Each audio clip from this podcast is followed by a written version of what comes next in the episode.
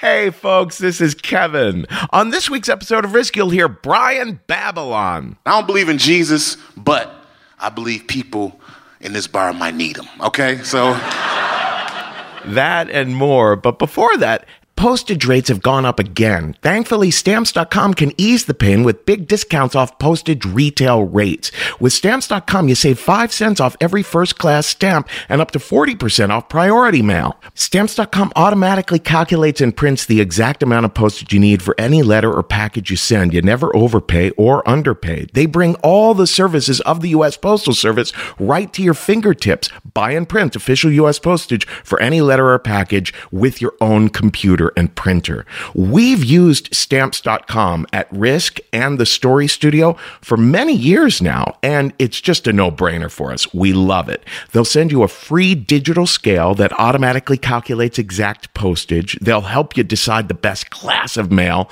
based on your needs. And right now, our listeners get a special offer that includes a four week trial plus free postage and that digital scale. So see for yourself why over 700,000 small businesses use stamps.com. Just go to stamps.com, click on the microphone at the top of the homepage, and type in risk. That's stamps.com, enter risk. Now, here's the show.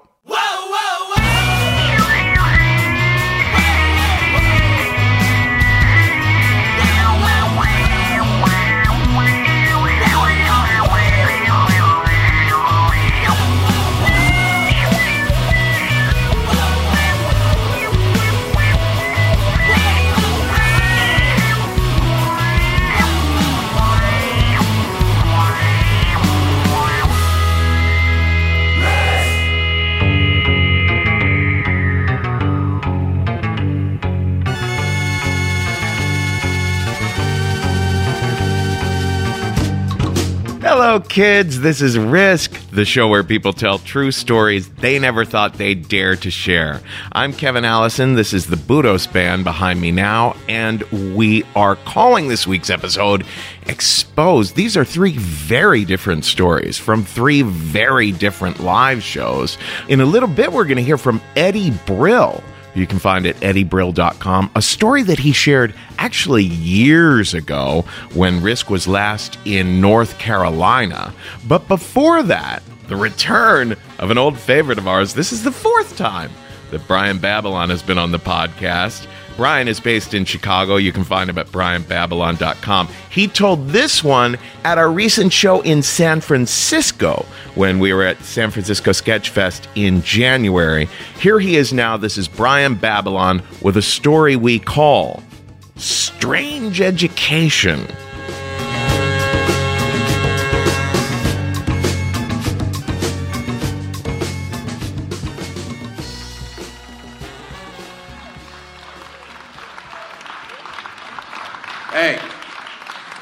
Bay Area, I need way more, and I don't need no Napa Valley energy. I flew all the way here just to hang out. I need some mission or whatever. I need more energy than that. Give it to me. There we go.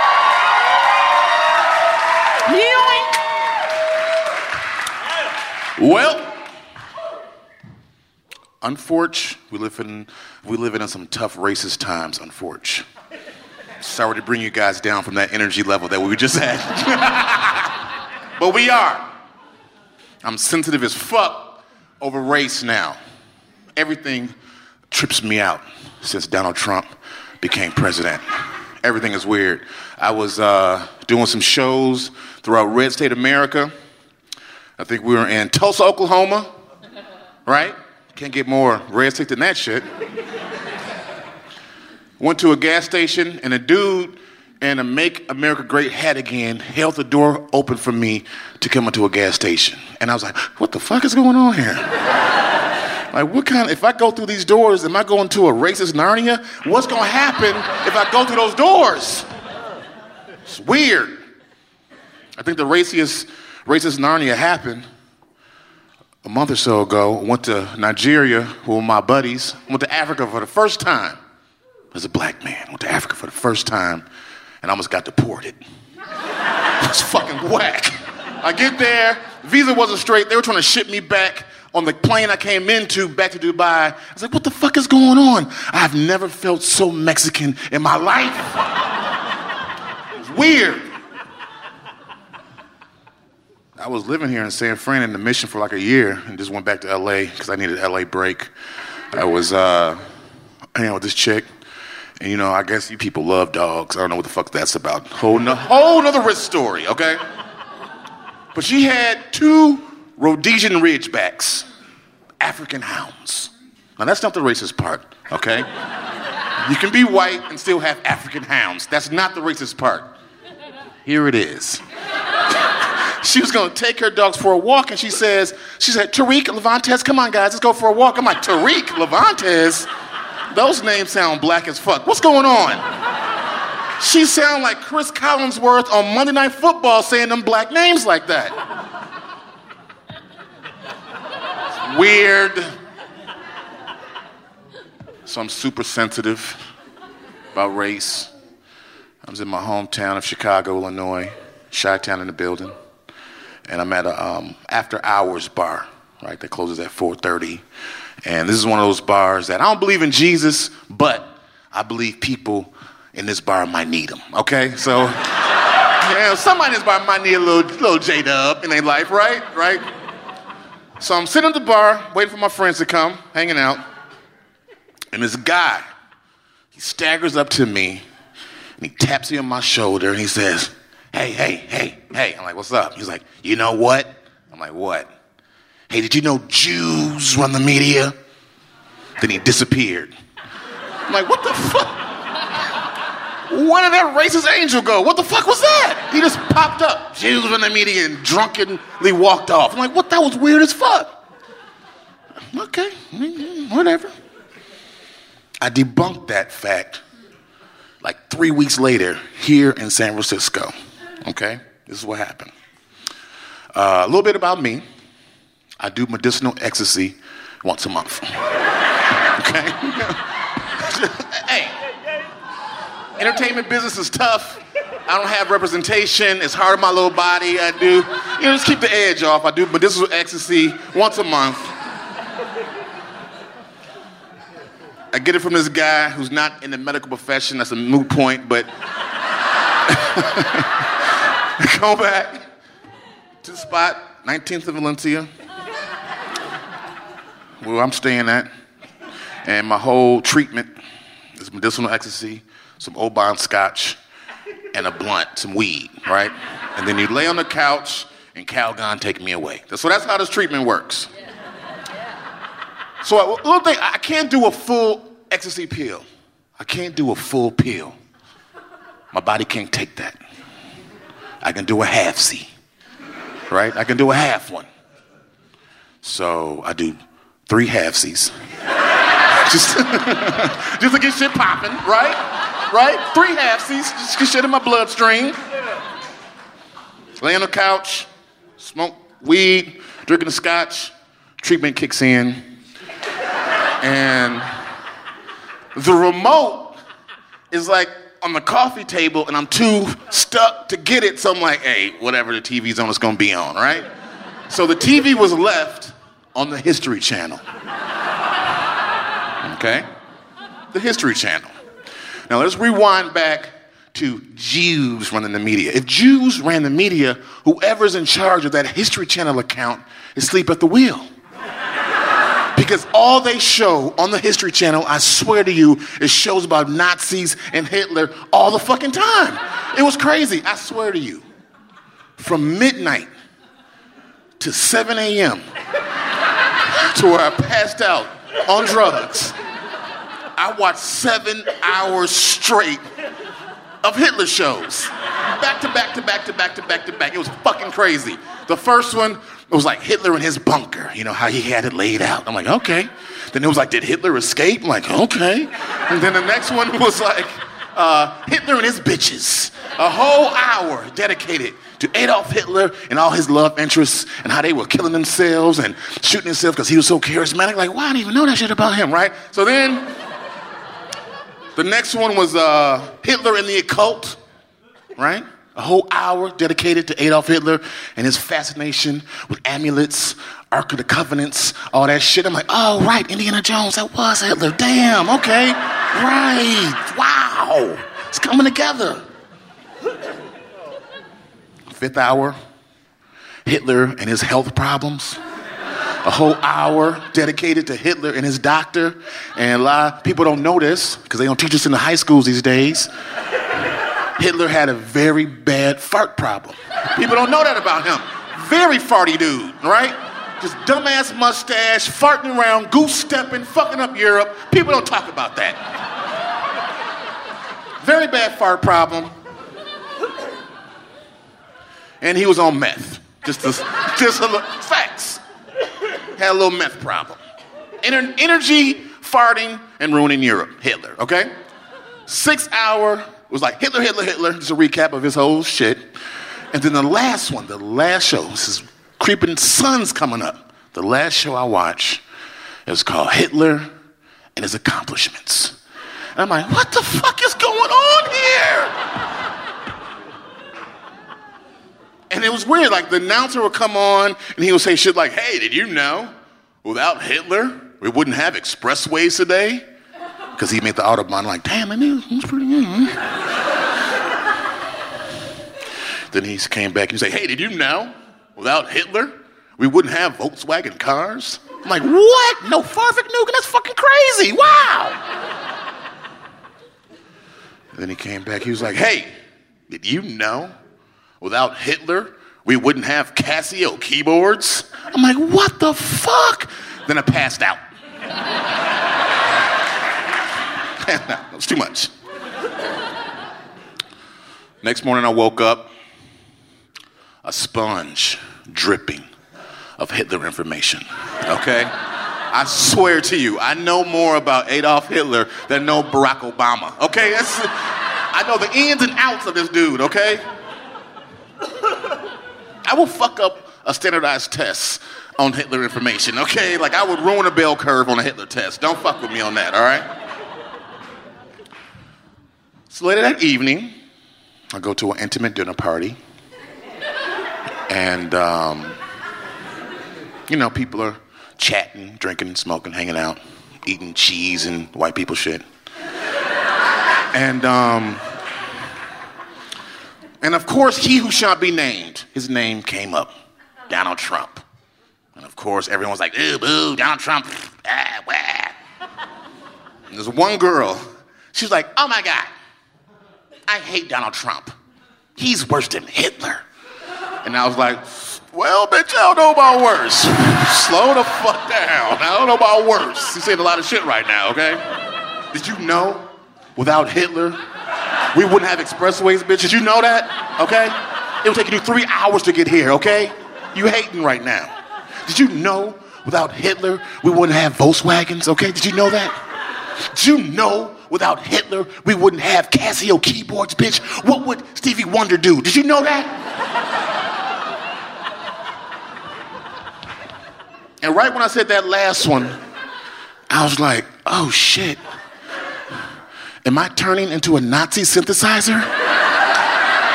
now, I, am going to be totally honest with you. There's a few little goals I have in comedy life, all right? But one of my goals is during Black History Month on the History Channel, you're going to turn on the TV and announcers are going to say, hey, did you know a black man has the best Hitler joke of all time? hey, guys, thank you very much. Mwah. Peace out.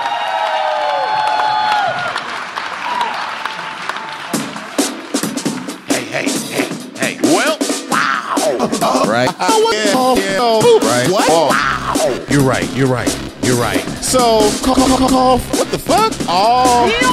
Uh, uh, uh, what the fuck is going on here? What the fuck is going on? Weird. Weird. Too weird. What's going on? Why are we doing this? You know, we don't we don't know. Whoa, whoa, whoa, whoa, whoa, whoa, whoa, whoa, whoa, whoa, whoa. Oh, yeah. Man, Oh. we don't Oh, that. fuck. Never. Right? Oh, Yeah. Oh, what? Yeah. Who? Never. No. Right. Oh, Wow. What? Wow. Wow. Oh, yeah. Great. Shit. Wow. What What the fuck is this? No one told me. Wow. Oh my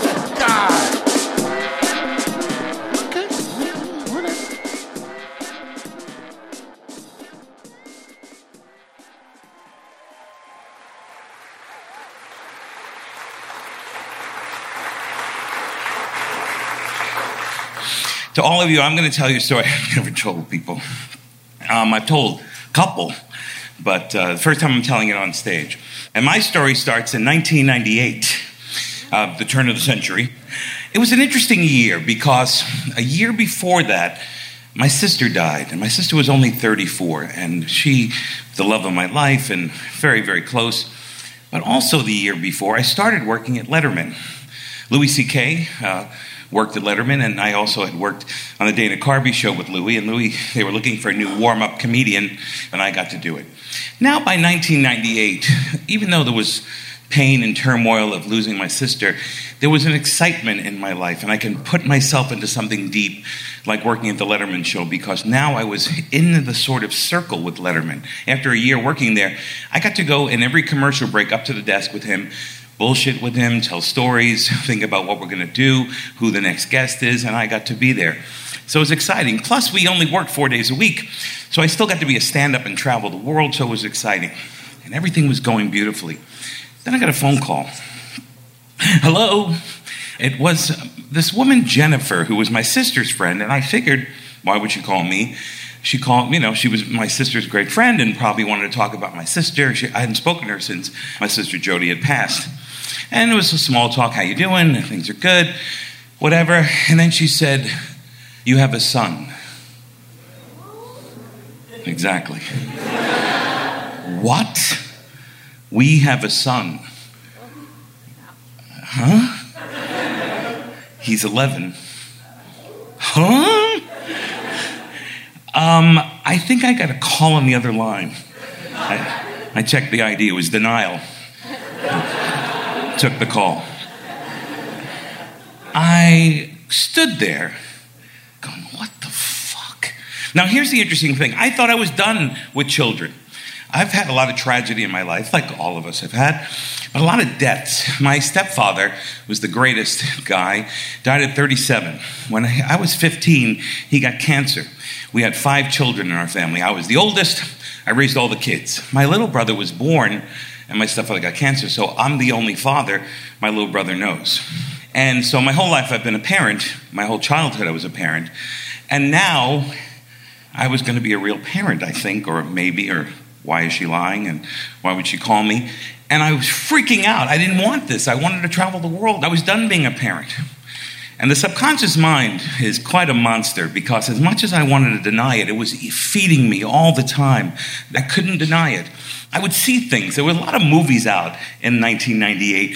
Father finds son, son finds father, father turns into son as a ghost. I don't know if you remember some of those films. Son turns into father. And then I would see kids playing in the park, and I didn't have that good of a relationship with my own dad. And then I remember David Letterman had a son, and I asked him, I said, What was it like when you had a son? He said, It was like someone turned a light on, and this love came. And it was like, wow, this is kind of interesting. So I went to visit my mom who lived in Florida. I was in New York. My mom's my best friend in the world, and unfortunately, we lost her two months ago. Um, I know, but I call her still every day and talk to her. Uh, and she answers. She's out of her fucking mind. Uh, no, she's the greatest. And I, she's my best friend, so I said, Look, you're the first person I'm telling. I think I have a son. And she's like, Woo! She was so excited because she thought I'd never give her a grandchild because I'm not going to fucking get married or have her have sex. No, I didn't say that. I didn't think I would do that because I was done with all that. But she said, It's different. It's your son. You have to know, you have to find out. And all these signs were there. You know, some subtle, some neon. You know, I like that line, so I stood on it for a little extra. And a couple of people made an audible noise, and that made my whole night, whether the story sucks or not. I told my mom I only had sex with this person once. She goes, That's all it takes. Okay. So now you know.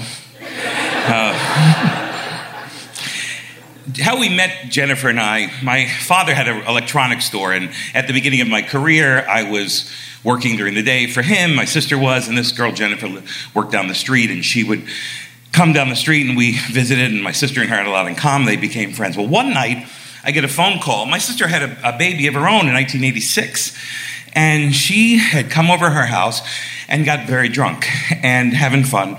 But my sister's baby was very little, and she lived two buildings over from me. And my brother in law called me and said, You know Jennifer, Jody's friend? Yes. Well, she lives two hours north and she's very drunk and she wants to drive home. And I don't want her crashing here with the baby. And I have a futon. And I said, Sure, let's put her on the futon. And we carried her, literally carried her two doors down. And she passed right out and snored. So I put on headphones and watched the movie. And then I went to bed about five, like a comedian. And I woke up at 8 in the morning and I was having sex. Yeah. I like how there's a few people who know some shit that have been through it. Like, you've been through that. You can tell. Yeah. If you've never had sex to wake up, I recommend it. I didn't stop it. I'm, I loved it. It was fantastic. And that one time made a baby. Then she went back home up to Newburgh, New York, a couple of hours north, and I didn't see her for a long, long time. All of a sudden, I was like, shit, after this phone call, like, well, I gotta find out what happened. He's 11. Why is she telling me now? He was 12 now when I contacted her. And she said what happened was she was dating a man, and he was Puerto Rican gentleman, and they were very happy and together. And she got pregnant. She figured it was his. I guess she cheated on him once early one morning in uh, the East Village of Manhattan. And she thought it was his baby, and he wasn't interested, and he took off. And then she met a man who really loved her and said, I'll have this baby with you. And they had the baby, and he was white. He wasn't Puerto Rican, even a little bit. She said, Shit, whose baby is this? Now, I'm sure the guy was like, Who the fuck did I marry? Whose baby is this? But there had to be some questions. So she told me she finally found a diary recently. And in it, it was the date that I was in New York, that she was hanging out, and she remembered it had to be me. you know. So my heart was racing, and, and I said, What did you do? And she said, I saw that I had this beautiful boy, and by the time I realized it was yours, my husband loved him and he loved my husband. Then I had a girl and they were really tight, and you were traveling the world, and I didn't want to put that on you. Okay. You know, I don't blame her. You know, here's the thing I love Jennifer. She is great. We don't hang out much, but she's lovely. She raised my son beautifully. Her and Milton, her husband, raised him beautifully. He's a phenomenal kid. I trust him. I love him. He's an amazing boy, and I'm thankful for her for that. But he got a little older and wanted to know why he didn't look like Milton. So he asked his mom, Who's my real father? So she found an 8 by 10 of me and said, Here's your dad. now he probably freaked out because I would have freaked out if you would have seen my 8 by 10 in 1998. I had like a sweater with a collared shirt and big puffy 80s hair and really bad caps. I was my son, I would say, Mom, do you have any other 8 by 10s I can look at for my father to get the choice there? Now, my dad wasn't there when I was growing up, and I thought about that. He was a very young man, and my mom, they were both 18, 19 when they got married, 20 when I was born, and he wasn't there. And Daniel wanted to meet me. So I remembered my father. When I wanted to become a comedian, he called me a pussy. He said, That's not a job for a man. But luckily, I didn't grow up with him. I grew up with a fantastic guy, my stepfather, who really taught me about love and respect. But my father was that kind of, you know, you're a pussy for doing the fucking thing. The only time he came to see me perform is when I was at the beginning, when I sucked. And when I knew he was in the audience, I sucked worse because I was scared shitless. And I was talking like, I was like, I was like the Bee Gees in the 80s. It sounded like when I was, and anyway, how can you mend a broken man? That was what my cassettes used to sound like. And the only person laughing was him because I sucked so bad. So I heard him laughing, but I knew he was mocking me. So one night, I was in Long Island doing a comedy club, a million years later, and I had a decent set. I get off stage, and there's my father in the back of the room, and he's crying. because that was the first time he really saw me. His friends had said, Your son's pretty good at this. So he was crying. He couldn't believe that I was really good at my job. So he went out into the car and made beautiful love. And no, I'm just kidding. It was just too easy. Some people were taken aback by that. It was a joke that came there. I only made that up. It's not on the paper at all, I promise. Wouldn't that have been fucked up? So, good night! And made love, and, and that's why I'm fucked up and a good comedian. No. We sat there and he apologized for doubting me, and we became really close. And he got very sick, of course, like everyone in my family, and died. But before he died, he would come with stuff in his arms. When he had diabetes, he would come to see me perform. When I did Letterman as a guest, he would climb to the back, whatever it took, and we became close. So I have to meet my son, and I'm not going to let him have the shitty background that I had with my dad. So the only day he can come, I was doing a comedy show in Bryant Park in New York City. And what a killer show.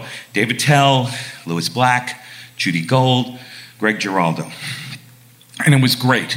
And I'm hosting, and my son's going to be in the audience, and I'm going to meet him for the first time. And I was never so nervous in my life. I wanted him to think I didn't suck. You know what I mean? You know what I mean? I just like, I'm going to do my jokes, and I got to get out of my head because I want him to, you know, he might not like me, but at least he'll think I'm funny. Fuck that guy, but great comedian, you know. So I do the show, and it was fantastic, and all the comics were great, and we're outdoors, and we're supposed to be clean, but Lewis Black, ah, fucking fuck this, and David tells him, I'm fucking her up the ass with a dirty stick, and you know, and the audience, people in the audience going, ah, let's cancel the show. Um, after the show, I'm waiting, and she walks up, Jennifer, and there's this little boy, and I see him, and my heart melted. There was little me, and I fell in love immediately with this little, beautiful, nervous, thin, tiny little boy with my big nose and same exact nose, same eyes. It was just so nice. So we started walking and talking, and he was very quiet because he was very shy, and, and I was very shy. And the way I'm shy is I don't shut up because I figure don't let a word get in edgewise. And I'm saying, oh, what? I'm so sorry. I wish I was there. And Milton is your real dad, and all this. And and we just, we got along. We laughed because we knew we were nervous. We got closer, we got closer. And it was really, really, really nice. My family met him. The only thing I regret is that my real father and that my sister never got to meet my son because they would have loved him, he would have loved them. But then all of a sudden, you know, he became 21 years old. I looked at his MySpace page. That's how old this story is. And I noticed that he loved all the same bands The Who, Elvis Costello, the Beatles. It's like, how does this little person, and it's just DNA doesn't fucking bullshit. You know, I love hockey. He loved hockey, except he liked the Devils. Fuck the Devils. You know? So on his 21st birthday, now he's a musician and he's an actor, and uh, you know, it's me too. I'm a musician, an actor. Of course he's that. So he wants to move to LA to become an actor. And I see now on his Facebook page that he's going to do stand up comedy at the comedy store. So I call him up. Ah, that's fantastic. Why didn't you tell me? He goes, I didn't want to tell you because I wanted to do it first. Ever since I met you and I knew you're a comedian, I, I want to be a comedian like you. Oh, God, it's so good. And I said, But it's on Facebook. Five billion people can read it. And I read it. So I sent some of my friends down and they saw him. And they said, Your son's funny. Funnier than you, motherfucker. that's the kind of friends I have. That's the friends you want, the ones that are going to give you shit. He was really funny. And he's been doing it for years and years and years. He's been at it. He's 29 now. We work together a lot. We're in a couple of weeks. We're in Chicago working at Zanies together. We work in San Diego. He just filmed a comedy special for television. He's doing really, really well. I'm so proud of him. He's so great. He's my boy. And just a couple of weeks ago, I got a text they said, I love you very much. Because people, by the way, this generation does not call you to tell you they love you. It's text or Snapchat or where goes away in five seconds. He texted me, I love you very much, and I'm proud that you're my father. And I'm the luckiest son of a bitch on the planet. Thank you very much.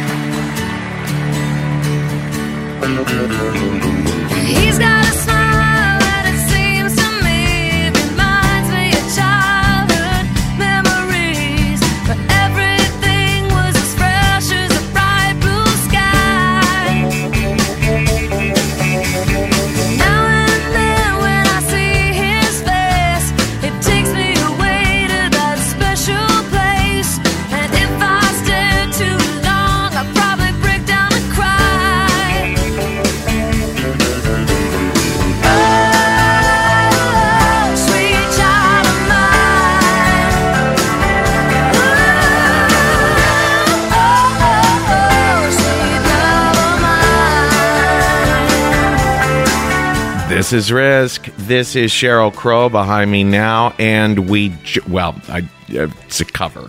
I don't know if you noticed, it's a cover. and we just heard from Eddie Brill, who you can find at eddiebrill.com. Before that, we heard a little interstitial of Brian Babylonian noises made by our episode editor, Jeff Barr. Our final story comes to us from someone who is very dear to our heart here at Risk, Jenna Brister.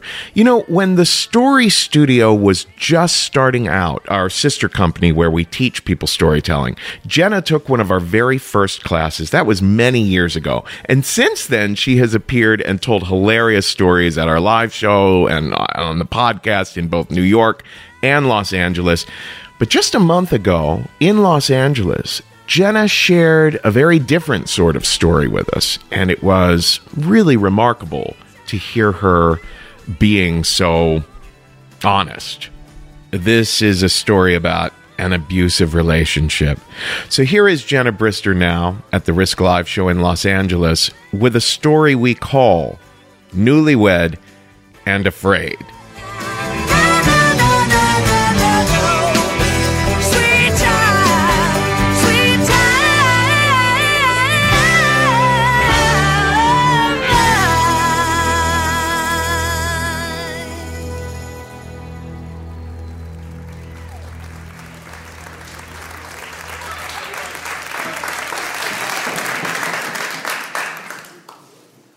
I met the man that I was going to marry at my 29th birthday party. I did a storytelling show, kind of like this. I invited all my friends out to one place on the town, so thank you for being here. We went to the bar next door on Sunset Boulevard, and we're partying, and all of a sudden, this tall Venezuelan man, a friend of a friend, comes over and wishes me a feliz cumpleaños and uh, we our eyes locked in this love laser and he was so charming and so fun and we ended my birthday making out in the back of his friend's convertible under the stars and i was like this is so la so we fell in love really fast and on the third week of our romance i proposed that we move in together and he said yes. And then in week 12 of our romance he proposed holy matrimony and i said yes and so we decided to get married and we told our families, they were pumped. I met his mom on Skype and she spoke only Espanol. And I took cuatro años en escuela. And so I like could understand some of it. So when she told me that I was muy bonita, I was like, everything's gonna be fine. This is gonna work out perfect. And so we ran off to Vegas, which, if you've ever gotten married in Vegas, it is very fun. I got there and I instantly had to have a bachelorette party. And so uh, my very pregnant sister, and then his pregnant best girlfriend, and my non drinking mom go to the Silverton Casino for the live mermaid show. So I'm sitting there drinking alone, surrounded by mermaids and unborn children. And I was like, this is so Las Vegas. Yes, this has to be a good omen. So we got married at the Little White Chapel in front of a Dolly Parton impersonator. And I was like, all right, this is the perfect kickoff to the summer of love.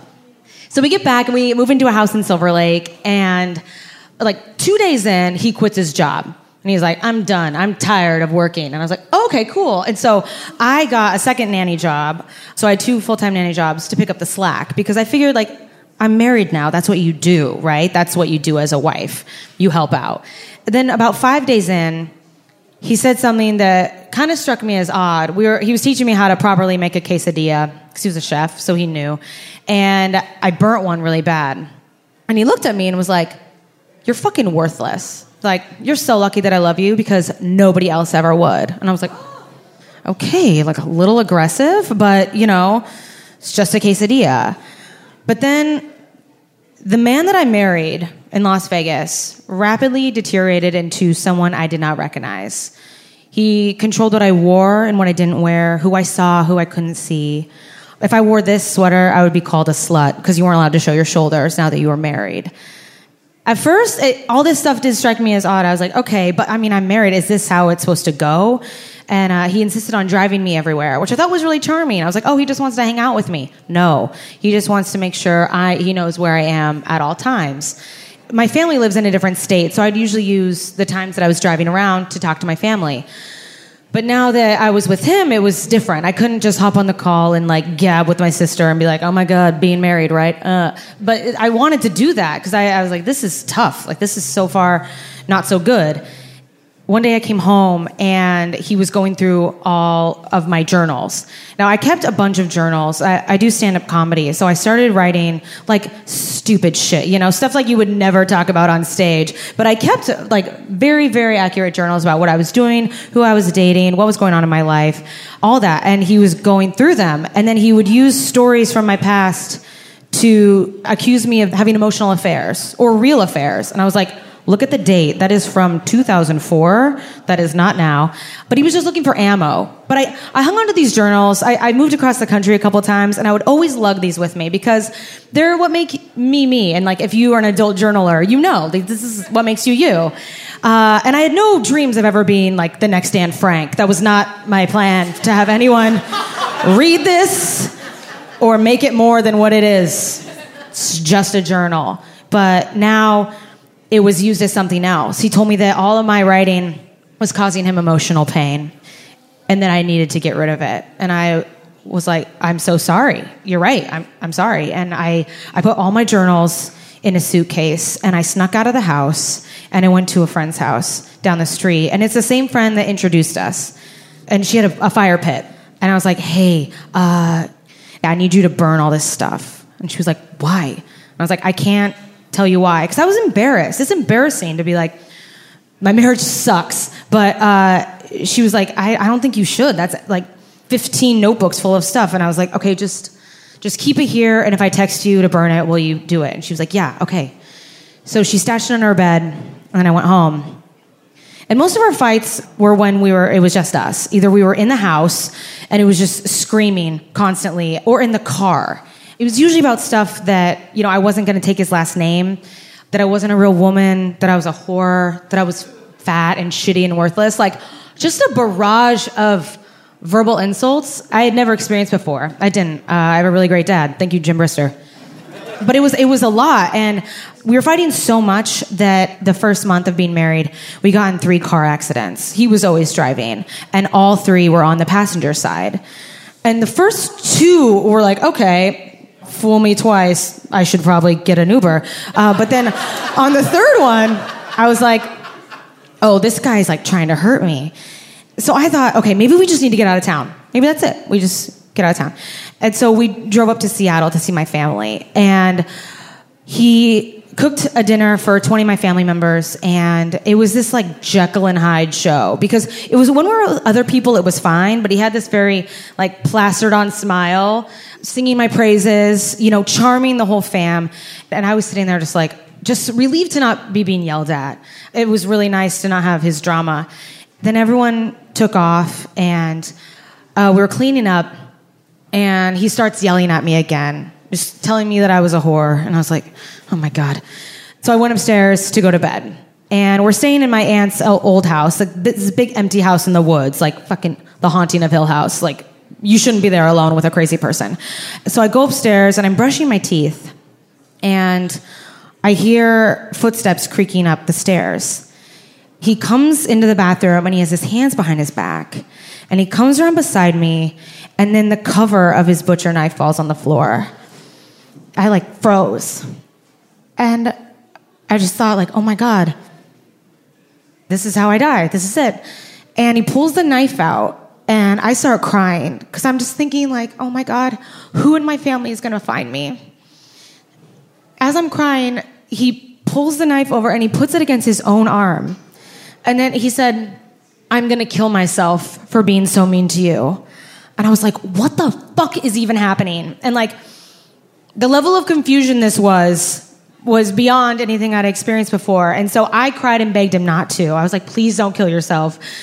Um, because she had just sold the house, by the way. And I was like, that's why we're staying here, because she was like vacated. And I was like, this would be bad for the family.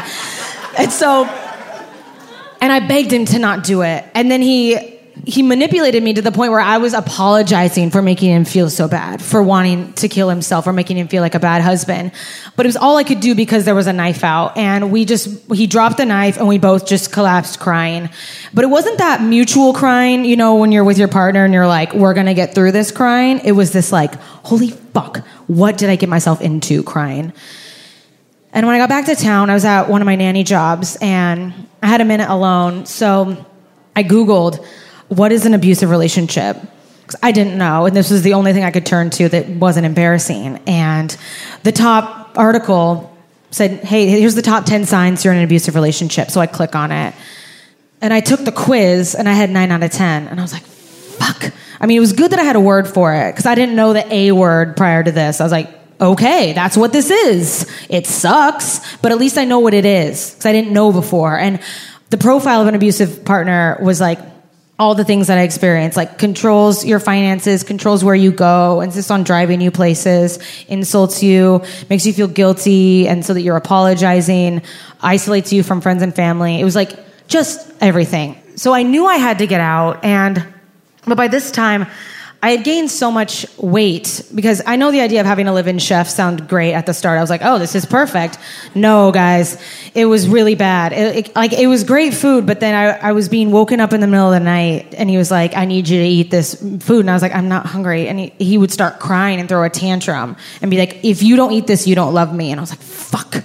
And so I'm just eating like nice food, and which sounds like it's torture, right? No, it was, it was. But anytime I didn't want to eat anything, he would scream at me and use it as a tool to take over. And so I was like, I'm going for a run. And so I went down to the Silver Lake Reservoir, and I couldn't run, and I just sat on the meadow, and I remember feeling so numb, and I was like, I don't love this person. Like everything he's done to kill my self esteem has also killed any affection I had for him. And I knew I had to get out.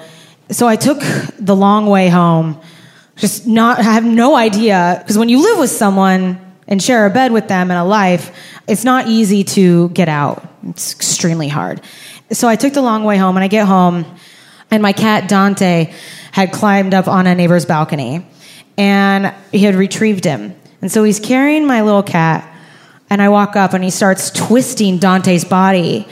And I was like, whoa, whoa, whoa, like stop. And he was like, he did stop. And I was like, just don't hurt the cat. Because at that point he hadn't touched the cat. And then he holds out his body. Oh, I hate talking about this. And drags him along a stucco wall. And so I lunge and I hit Dante out of his arms. And the cat ran away. And I ran inside. And he just started screaming at me and was following me around the house, berating me. The usual shit. Just all the insults coming at me. But at this point, it didn't even matter. I had no self esteem at that point. And I got in bed and I just laid there. And he was screaming at me for so long. I watched the sunrise from our bedroom window. And I, I remember looking out and being like, oh my God, I have to go to fucking Groundlings improv class in three hours. the idea of playing pretend with other adults sounded like a nightmare because that's what I was doing all the time. The last time I saw him, I was out to dinner with two of my closest friends, and he showed up unannounced. They didn't clock that as weird because he was my husband, but I was like, oh, God, I was looking forward to one night of normalcy, of maybe laughing. I hadn't done that in a long time. And if I got brave enough, maybe telling him that things weren't going so hot. So he showed up, and uh, as we're walking into the restaurant, we're following my friends in, and they go through the door, and he turns around and he just screams, fuck off, and slams the door in my face. So I'm outside the restaurant, like, okay, oh. Because usually this stuff was always in private. Usually it was always when we're at home alone or in the car. But now he's doing it outside. So I go in and sit at the table, and throughout dinner, he's pinching the inside of my leg and like twisting my thigh. And I, I was like, fuck. Like, it's never gotten physical. He came here, obviously, with a intent to hurt me. We make it through dinner. I paid because I have two jobs. And I sign my name on the receipt, and he grabs the pen and scratches out my name and is like, You're not a fucking woman. If you were, you would have taken my last name. And I was like, Oh my God, okay. Like, my friends are here. I don't want to make a scene. Let's just get out of here. And so I get up to go to the bathroom, and he follows me. And he grabs me and he slams me against the wall. And he apologizes. He says, I'm sorry I'm being so aggressive. I'm sorry. Also, you're a fucking whore. And I was like, oh my God, this fucking guy. And so I hug my friends goodbye. We're walking to our cars in tense silence, and he's parallel parked in front of me. I get in the car, and I don't even have time to buckle my seatbelt or like think of something when I see his two white reverse lights slam into my front hood. And then he flips a U turn and glares at me, and we lock eyes as he drives away. And the strangest feeling came over me, and it was a relief. I was alive. It wasn't hard enough to hurt me. But finally, I had evidence. You know, my hood was dented because that's the problem with like verbal, mental, emotional abuse is that there's no evidence. You can't be like, oh, look at these handprints. Like there's there's no real evidence to show. But I had some, you know, and so I I ran into my friend's house and I told them everything. I was like, this is what's going on, and they were so incredible. And they looked at me and they were like, you never have to see this guy again. And I was like, uh, guys, I live with him. He, my cat's there. All my shit's there. We're married. And they're like, doesn't matter. Doesn't matter. You don't have to see him again. You never have to see him again. He called and threatened to kill me if I didn't come home. And then he started sending pictures of knives and saying he was going to kill himself and that I would have to deal with the body. And so I called the cops and I said, You got to go to my house. Like, my husband has knives. He's starting to kill me and him. And the cops went to the house. When uh, I called them back to find out what happened, they said, Oh, he told us you guys are newlyweds and that you guys just got in a fight. So he just wants you to come home so that he can apologize. I was like. Wow, okay. And so I, I drove to the station and I, I told them the same story about what was going on. And they were like, I mean, you guys are newlyweds? You, you should just go home and just talk to him. I'm sure you guys can work it out. So I'm never surprised when you see those articles online about domestic abuse victims who report it to the police and then they end up dead because the cops don't do anything.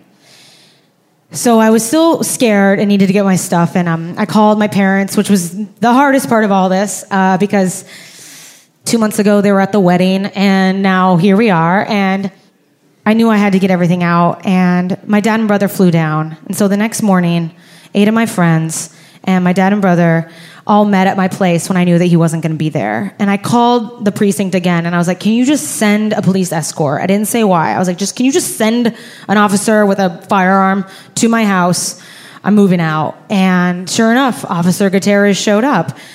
And as everyone's rapid fire moving all my stuff out into a U-Haul, I explained to him what was going on. I showed him his passport photo. I told him everything was going on. He was like, "Oh, this is this is the, the exact profile of a domestic abuser." He's like, "You're lucky to get out this fast because usually we're getting these types of stories from a hospital bed." I was like, "Yeah, because your fucking colleagues don't know what they're doing." Wait, so this guy doesn't know that you're moving out right now? I was like, no, no, we're on the clock. I got two hours. And so we called for backup, and three more officers showed up at the house just waiting there in case he came back. He didn't, and we moved me out, and um, I was relieved to be safe from it, but the endless tide of I told you so, you should have seen it coming, were way too much to bear. You know, how long did you guys date? And to anyone who said that to me or to someone else in a similar situation, this is why you're part of the bigger problem.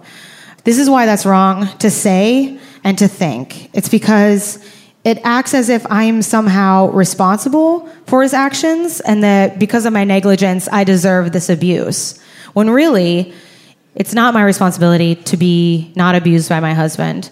It's his responsibility to not be abusive to his wife. And it's true. Shift the blame. So I went to get a divorce. I got the paperwork downtown and I stopped at the restraining order office just to see if I could get a twofer. And I filled out the paperwork, all this stuff, and I was rejected for getting a, a restraining order because I didn't have a, a bruise on my body. And I, on my way out, the woman pulled me aside, the head of it, and she's like, I read your report. This guy's gonna come after you. And I was like, Yeah, no shit, that's why I'm here. She said, You really have to be careful. You either need to move or like get him out of the country somehow. The family I was nannying for uh, were out of town. My boss was shooting A Fault in Our Stars, so she let me move into her house, which was great. Finally, I woke up and no one was yelling at me, and I read books on abuse, and I painted shitty paintings I would eventually just throw in the garbage, and they were not cute.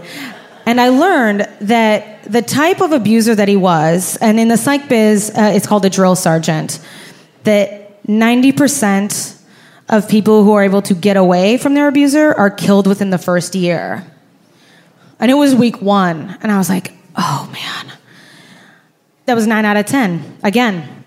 So I had a greater chance of Bob Barker telling me to come on down on The Price is Right than I did of surviving my first year away from this abusive partner.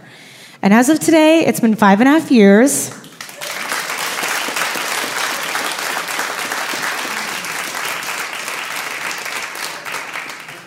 So I got a new place, and my girlfriend brought over that suitcase full of journals. I totally forgot about it and all the mess, and it felt like I was just handed my most prized possession. It was all this stuff that had made me the person I was, which was now a 29 year old divorcee. But I loved that person. I love her. I love her. I love everything she's been through, and I love her, everything she wrote and everything she stands for. And I can't believe I was so close to having that destroyed. But the truth is, like, I was that close to being destroyed. Thank you.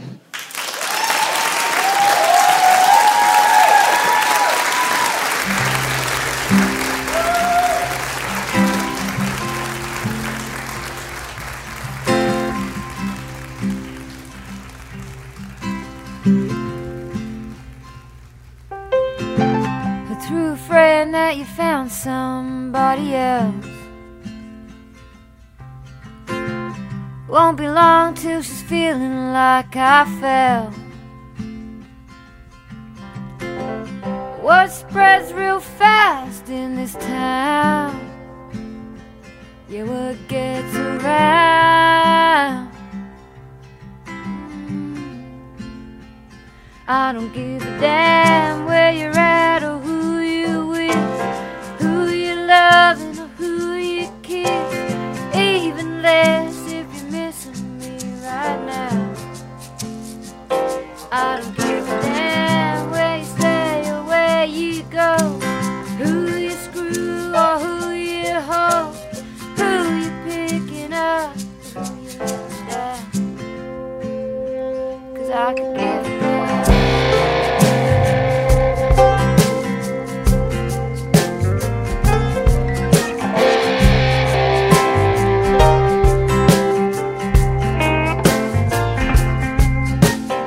That is all for this week's episode, folks. This is Ruby Boots behind me now, and we just heard from Jenna Brister, who you can find at jennabrister.com.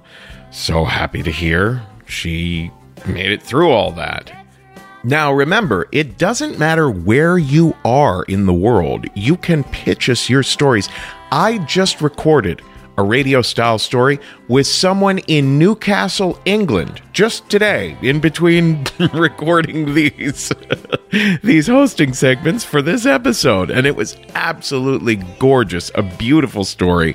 You might be in Newcastle, England, or you might be in Seoul, South Korea, or you might be in Buenos Aires, or wherever you are. You should go to the submissions page at risk-show.com and there's all sorts of helpful tips on how to pitch us and how to even begin putting a story together. That's at risk-show.com slash submissions. Now here's where we're coming next. On February 28th, we are at Caveat in New York City. February 28th, we are back in New York at Caveat. On March 2nd, we're in Indianapolis for the very first time. Come on out, Indianapolis. We're at the Basile Theater at the historic Athenaeum. On March 15th, We're in Milwaukee. We return to Milwaukee on March 15th. We are still taking pitches for that show. On March 16th, we are in Madison, Wisconsin at High Noon Saloon. Still taking pictures for that one too. On March 16th, we are also in Los Angeles, back at the Bootleg Theater. And on March 28th, back at Caveat in New York. On March 29th, we are in Salt Lake City. Still taking pictures for that one. April 12th, Richmond, Virginia. Still taking pictures for that one. So remember, risk-show.com slash submissions. That's where you can pitch us your stories. And don't forget, if you want to learn more about storytelling, we do one-on-one training, sometimes over Skype, sometimes in person. We do in-person workshops. We have video workshops that you can download and take in your own time. And we do corporate workshops in storytelling at thestorystudio.org. Folks, today's the day.